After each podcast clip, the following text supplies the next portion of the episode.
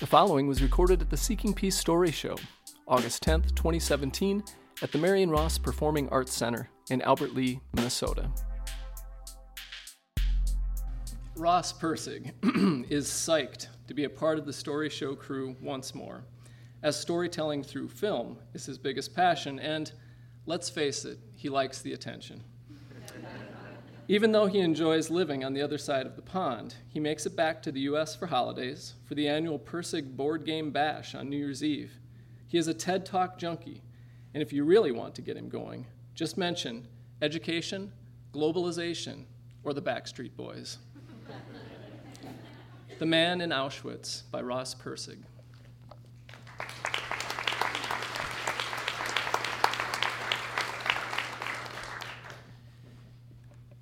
Kazimierz Piechowski was sent to Auschwitz death camp when he was 19.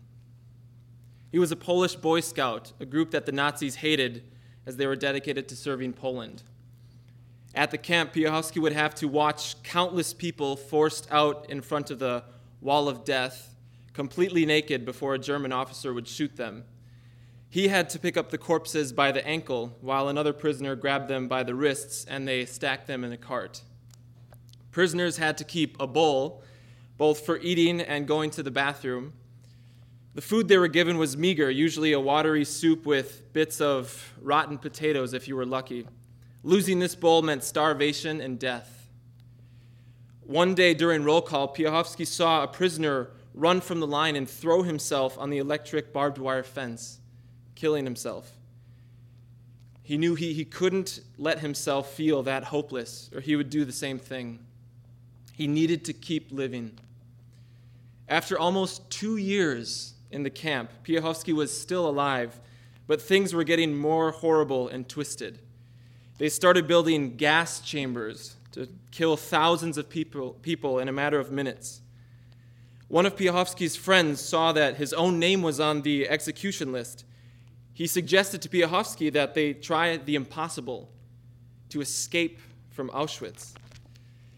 Piechowski thought he was crazy to think of such a thing, but another prisoner who was also interested in escaping worked as a mechanic for the soldiers at the camp, fixing the officer's car. He was often allowed to test drive it around the camp. But even if they stole the car, they weren't going to be able to just drive out in their prison uniforms without being noticed. They needed German Nazi uniforms. One day, Piechowski saw the German word Bekleidungskammer on a door. Piechowski was fluent in German as he lived near the German border and had German friends as a kid. He knew Bekleidungskammer meant clothing, and clothing meant SS uniforms. Well, they recruited two other guys who wanted to escape, and the four of them met in an attic to go over their plan and agreed that if they failed, they'd shoot themselves, because shooting a German officer meant the death of 10 innocent prisoners. When the day came, they opened a hatch and jumped down into an underground corridor leading to the uniforms room. Once they made it to the room, they quickly put on the uniforms and took the weapons that, ironically, they couldn't use. They stole the car and were now driving it towards the exit of the camp. As they passed a Nazi on his bike, he saluted them, Heil Hitler! They hid their surprise and saluted right back, laughing and, and terrified at the same time. They were approaching the main gate. Then things stopped being funny. As the car got closer, the soldier at the gate didn't open it. 80 meters away, the gate was down. 40 meters, still down. 20 meters, the soldier didn't raise the gate. They knew now that their plan had failed. They were so close to freedom but they resigned to their fate. They started saying their prayers, saying goodbye to their mothers in their minds. As the car slowed five meters away, the prisoner behind Piechowski nudged him and said, Zrób which meant, do something. He knew it was literally life or death, literally now or never. With his Nazi uniform on and his knowledge of the German language, he knew he had to become the Nazi officer. When the car stopped and the German looked at the car, Piechowski opened the door, cocked his rifle, and yelled in German, Are you asleep, you fool? Open the gate or I'll open you up! The German soldier was, was scared. He saw Piechowski's rank and apologized. Uh, Entschuldigung, Entschuldigung, and he opened the gate, allowing the four men to drive away to freedom. I discovered Kazimierz Piechowski's story two years ago after watching The Runaway, a documentary about his escape. After more research, I discovered he was still living in Poland. I, I instantly felt this intense need and desire to meet him. I, I didn't know how or when, but I needed to do it. A year went by, and I managed to get an opportunity to go back to teach English in Spain. While in Spain, I bought a ticket to Poland during Easter week, my only vacation days. I still had no idea how or if I would meet Kazimierz Piechowski. Then I thought about emailing the Auschwitz Museum, and I did. I emailed them and asked for any contact information they may have. I assumed they'd either wouldn't email me back or that they would tell me that this is confidential information. But a few days after, they responded saying something I found almost too unreal to believe. We contacted Mr. Piechowski, and he agreed to give you his phone number. I was shocked. I, weeks later, I contacted a, a Polish guy named Marek via couchsurfing.com who also wanted to meet Kazimierz Piechowski and who lived in the same city as him. So Marek ended up calling Kazimierz Piechowski to arrange a meeting. And eventually, Piechowski agreed to meet with us. But there was one problem. He couldn't meet during the time I would be in Poland. He said he could meet in a couple weeks' time. This was my Zrób moment.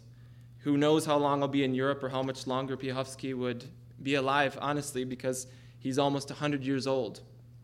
I needed to take action. So I bought another ticket to Poland for the next weekend to visit Mr. Piechowski.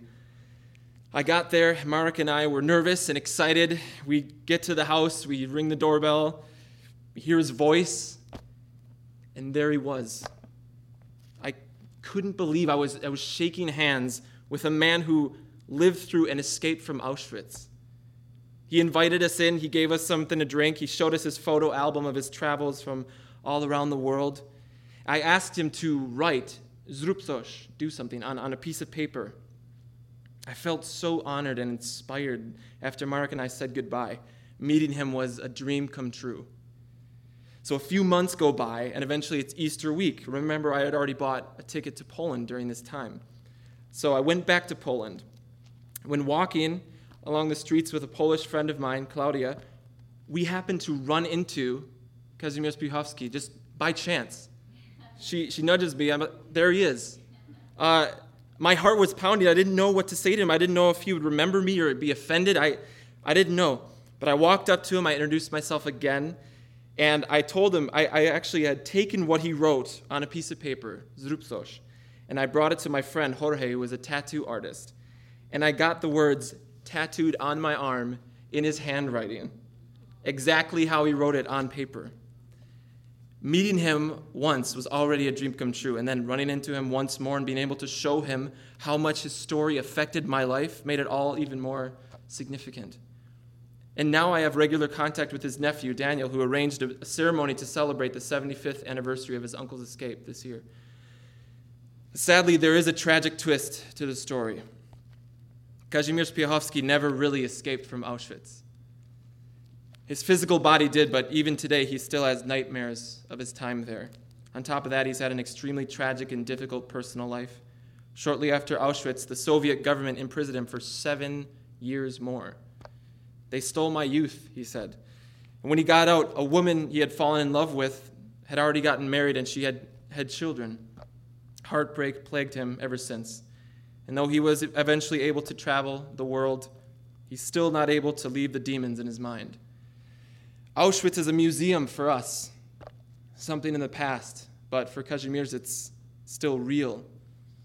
I'm left wondering is it possible to find peace after so much darkness? Who, who pays for a stolen life? Stolen dreams? What makes life worth living? And how can we give peace back to those who've had it stolen from them? Well, one thing was clear for Kazimierz, one thing was clear for me, and one thing should be clear for all of us. We have to zrób We have to do something. Thank you.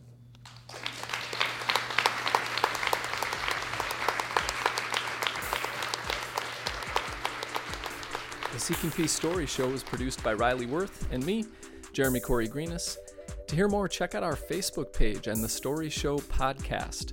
Our intro and outro music was composed by Jasper Corey Flatto.